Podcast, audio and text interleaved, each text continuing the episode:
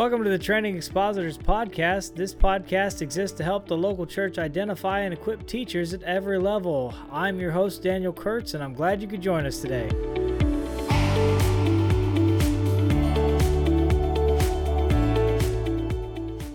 In today's episode, we're going to be talking about what is the single most important thing that someone teaching in the church needs to understand. Um, this should be fairly obvious to anybody listening, but if it's not, the answer is the, the gospel. The gospel is the single most important thing that someone teaching in the church needs to understand. Teachers in the church must have a clear understanding of the gospel. They need to be able to articulate it clear. They need to understand how the gospel relates to any other topic or issue that might come up, whether that's social issues, uh, scriptural issues, um, lessons that you're teaching, Sunday school lessons, interacting with um, the community, everything is going to come back to the gospel. How we do church comes back to our understanding of the gospel. How we teach in general comes back to our understanding of the gospel.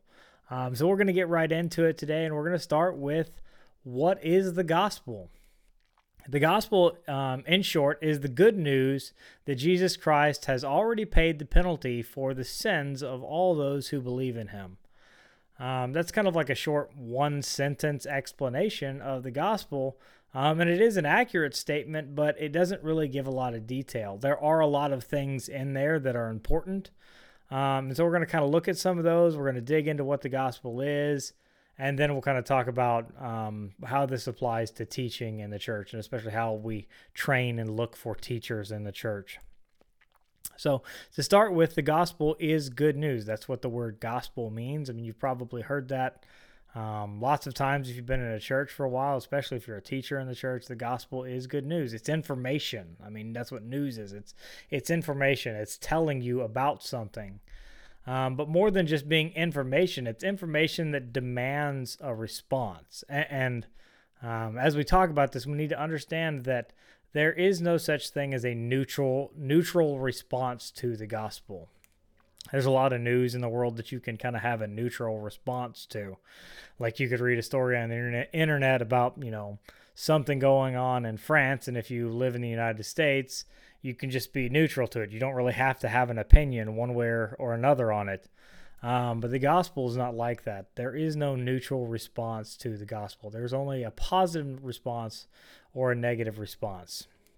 Um, when we say good news, um, it is good news, but because there is a negative response to this information, to this news, um, it's not good news to everyone. Um, and the reason that some people will think it's good news or not is gonna is gonna come from the starting place of the gospel. That that starting place is the recognition of what Jesus saves us from. Um, we are saved from our sin. We are saved from the penalty of our sin. Um, we are saved from the just wrath of a holy and perfect God. Um, we have a penalty for sin because what sin is, it's a violation of God's law. It's it's a violation of what God created us to be. Um, it is disobedience to God. It is disobedience to what He has commanded. It is disobedience to um, His truth. It is a rejection of Him as the Creator and ruler of the world. Um, and in the gospel, what we find is that the penalty for sin is, removed in Christ. It's taken away. The, the, the, the, penalty that we owe for our sin is paid for in Christ. Um, this means that when we present the gospel, it must confront sin. Any gospel presentation that doesn't include a presentation of sin and a gospel that doesn't um, confront sin is not the gospel of Scripture. Scripture teaches us that we are born in our sins. Um, for example, Psalm 51:5 says, Behold, I was brought forth in iniquity, and in sin my mother conceived me. Um, Psalm 58:3, The wicked are estranged from the womb, they go astray from birth, speaking lies. Um, Paul confronts this same issue when he talks about in Romans chapter 3. As it is written, no one is righteous, no, not one. Um, all have sinned and fall short of the glory of God. That's Romans t- uh, 3.10 and 3.23 respectively. Um, if y'all are familiar with R.C. Sproul, he used to famously say, We're not sinners because we sin, but we sin because we are sinners. Like, this is what the gospel message is confronting. It's confronting the sin that we that's in us. It's confronting us as sinners, and it's confronting the sin in our lives. Um, so, for people that understand that, that recognize their sin, the gospel is the best news ever. It, it is amazing. It is, it is wonderful to, to, to know that Christ has taken away that penalty. But um, for many, they don't want to face this reality. They would rather reject their sin than come to Christ and, and be saved. They'd rather reject the fact that they are sinners. They want to go on believing that they're basically good, that uh, that God is the evil one in, in many cases. Um, they want to reject that they need a savior, that there's anything really wrong with them. And so this is a negative response to the gospel. Um, so when we, when we present the gospel, if we don't present the gospel in, in relation to our sin, we're not presenting the news. We're not presenting the good news. We're not presenting um, something that confronts people where they are. Because the gospel tells us that Christ did something that no one else could possibly do. He perfectly obeys all of the law and was able to be um, the pure and perfect sacrifice um, that we couldn't be, that, that could not exist. And so, this is why the gospel is good news to us. So, as we talk about the gospel, we need to understand that the gospel has several very important parts to it that, that are essential elements that need to be there anytime we present the gospel. Um, we've, we've been talking about sin. Um, we talk about the virgin birth, like that. That's an essential element of the gospel. Um, it, it's presented in, in, the gospel accounts as this is what happened, and when we take away that miraculous aspect of it, we invite all kinds of problems. Same thing for the sinless life of Christ. Um, if Christ is not sinless, then he can't be the perfect sacrifice for for our sins. Uh, the gospel also tells us that his death is, is a voluntary death. It's not not just that um, he died for our sins, but he voluntarily died for it. In John's gospel, Jesus says, "No one takes my life, but I lay it down for the sheep." Um, so the gospel contains all these things. It also contains his resurrection, that Jesus rose from the dead, that he conquered death, that the, that Hades could not hold him, that death can't overcome him. Um, and then it, it points to the future and says that Christ ascended into heaven and will return again. Um, so we find this assertion um, through you know throughout Scripture that you know if, if, there is no resurrection of the dead, then Christ hasn't raised been raised from the dead. Paul talks about this in his letter to the Corinthians, um, and so we need to have a clear understanding of the gospel as teachers in the church and just as Christians in general. Like this is not just a teacher thing. This is a foundational element of what it means to be a Christian is to understand the gospel and and to be able to share it with somebody else. And so if somebody's going to be a teacher in the church, they need to have this foundational understanding of what is the gospel. The gospel is that we are born in our sins um, that we cannot save ourselves, but a Savior came, a Savior who is truly God and truly man, came, was born of the Virgin Mary. He lived this sinless, perfect life and, per- and obeyed the law um, in every detail and voluntarily laid down his life to pay the penalty that was required for our sin. Um, but he doesn't stay dead. He's raised on the third day, and this is the best news ever. Um, he's ascended into heaven. He's our uh, mediator He's our prophet, he's our priest, he's our king, and he's going to return one day in the future. Uh, and all of the church, all those that are in him, all those who have repented and believed in the gospel, are going to re, are going to be able to join him forever in eternity when he returns. Um, and so that points us to um, the fact that the gospel demands a response um, and that the commanded response in Scripture, the only commanded response in Scripture is repentance, true repentance. It, it the response is not acceptance. The response is not even just belief, because um, it's not enough just to say, "Oh, I believe that Jesus died for my sins." Um, and not be changed by it. Uh, repentance is a necessary aspect of the response. Um, and anybody that's not responding in, in repentance is, is not really responding rightly to the gospel. And so Um, we're commanded to repent. We're commanded to call people to repent. And so, as we present the gospel, we need to keep those things in mind. We need to keep in mind what is the gospel, what is the response to it, and what are the potential responses to it. Uh, like we said, there's only one, there's only two responses. There's a positive response that is repentance and faith, and there's the negative response, which is rejection. Rejection comes in many forms, but they're all rejections of the gospel as it's presented in Scripture. And so, um, anybody teaching in the church needs to know that. They need to understand the gospel. They need to understand repentance. They need to understand um, that these are the the only right response is repentance. So, we could continue to talk about the gospel and dig into it for for literally hours and days. Uh, and, and, we should we should keep talking about that. But for the, for the purpose of this podcast, I want us to talk about how the gospel affects how we teach. So, teachers must teachers in the church must know and be able to present the gospel, but more than that, they need to be able to connect what they are teaching um, to the gospel. So everything that we teach in the church needs to be pointing to the gospel. So if we're teaching from Genesis, it needs to be pointing forward to the gospel. And so um, we could be talking about creation and talking about how in Christ we're a new creation. We could be talking about the fall and how um, Jesus remedies the fall by his death and resurrection. We talk about the covenant of Abraham and how Jesus is the true fulfillment of the promise to bless the whole earth. Like all of Scripture and every topic that we come to in Scripture points to the gospel. Um, and so this is.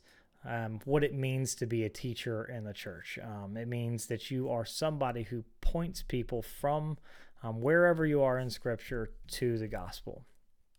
And so um, it's so important that that as we teach, as we as we work in the church, as we seek to bring people to Christ and bring and, raise people up and, and, grow them in the knowledge and understanding of who Christ is, um, that we don't give in to the temptation to water down the gospel. And that temptation is a is a massive temptation. Um, it is so big in the church today.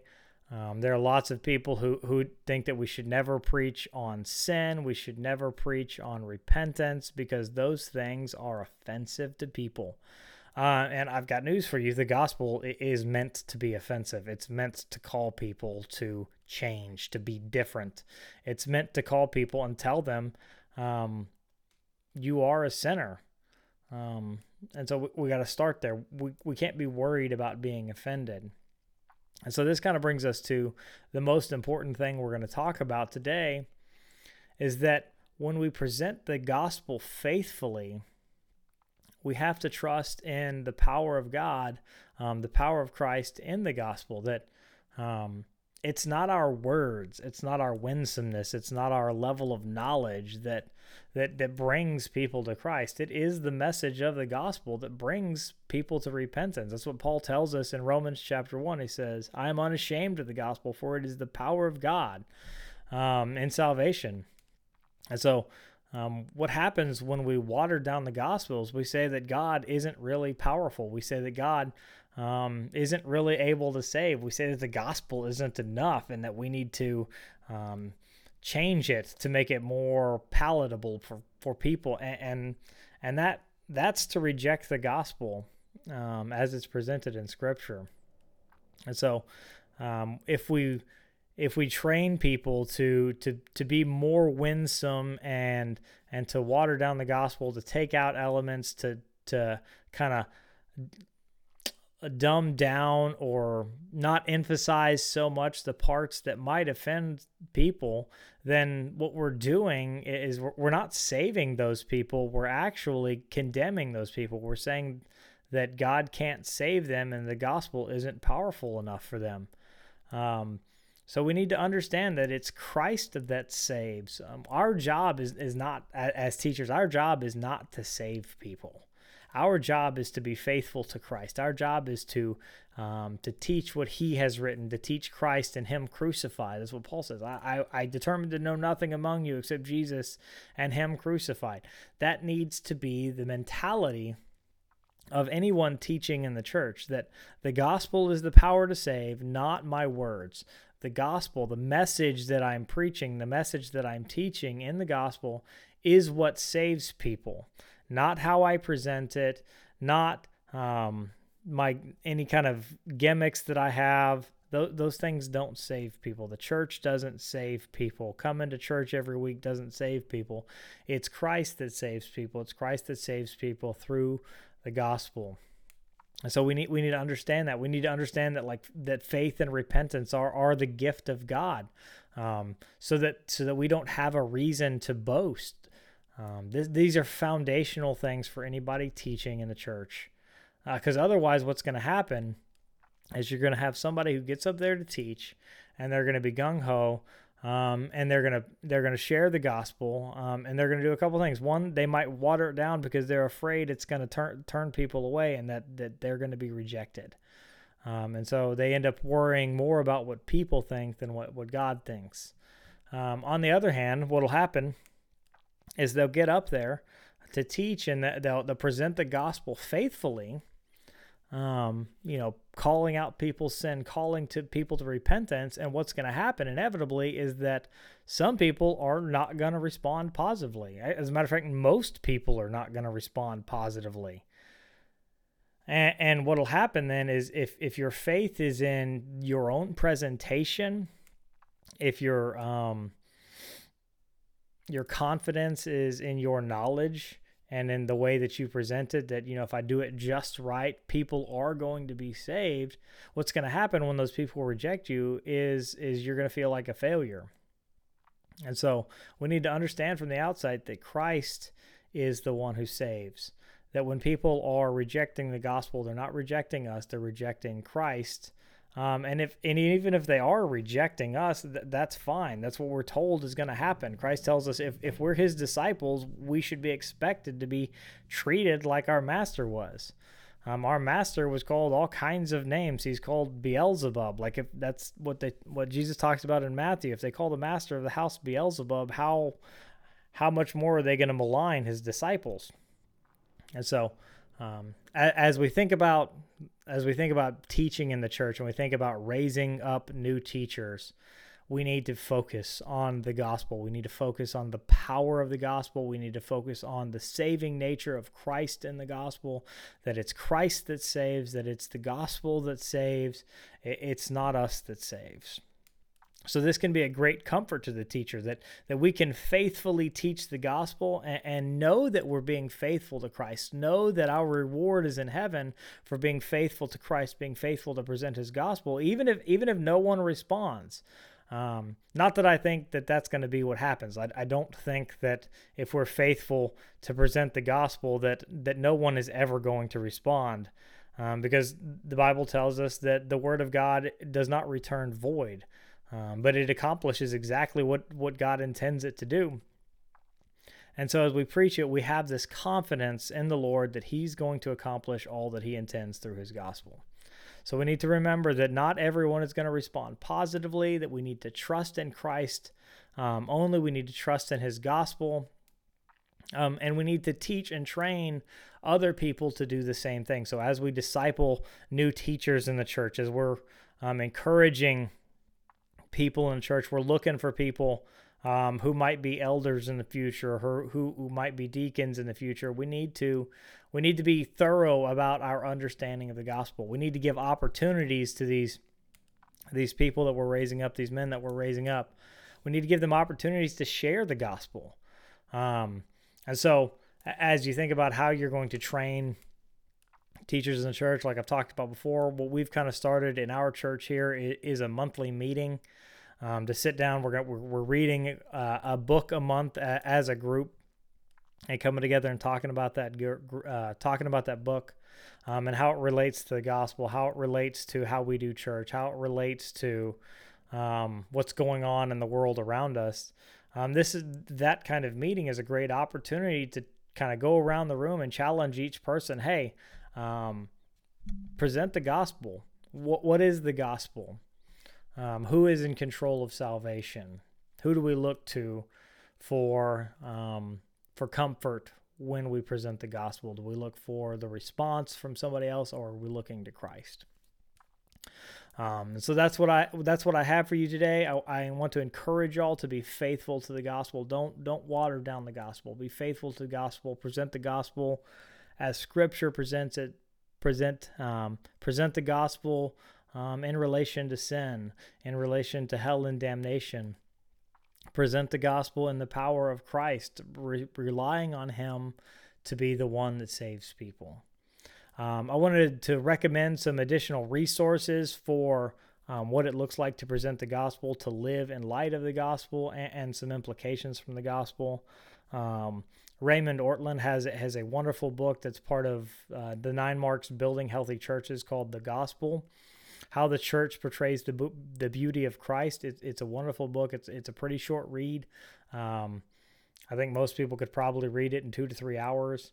It's not very long. It's also a wonderful book for um, for giving to people that you're that you're wanting to to to to raise up as, as a teacher in the church. And, and it's a great book to kind of sit down and discuss as a group um, what is the gospel? What does it look like to live um, a life changed by the gospel? Some other resources are good news by john macarthur. It's also a fantastic book as well as saved from what by rc sproul.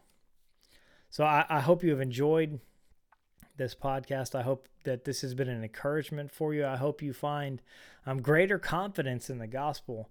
And I hope you take the time to think about what it looks like when you present the gospel. Are you presenting the gospel faithfully? Are you presenting the life, death, and resurrection of Christ? Are you presenting um, the sin that we need to be saved from? Are you presenting um, that Christ will come again um, to judge the living and the dead? I, I pray that that, that you are faithful in that. I pray that the Lord strengthens you in your presentation and as you seek to raise up teachers um, and as you seek to build the church. Thank you for joining us today on the Training Expositors podcast. My name again is Daniel Kurtz. If you'd like to get in touch with us, you can reach us on our website at trainingexpositors.com. Uh, we have a forum on there, we have a blog on there that you can interact with. You can sign up for our newsletter. I hope that you'll give us some feedback and I hope you'll come back and join us again. Y'all have a wonderful day.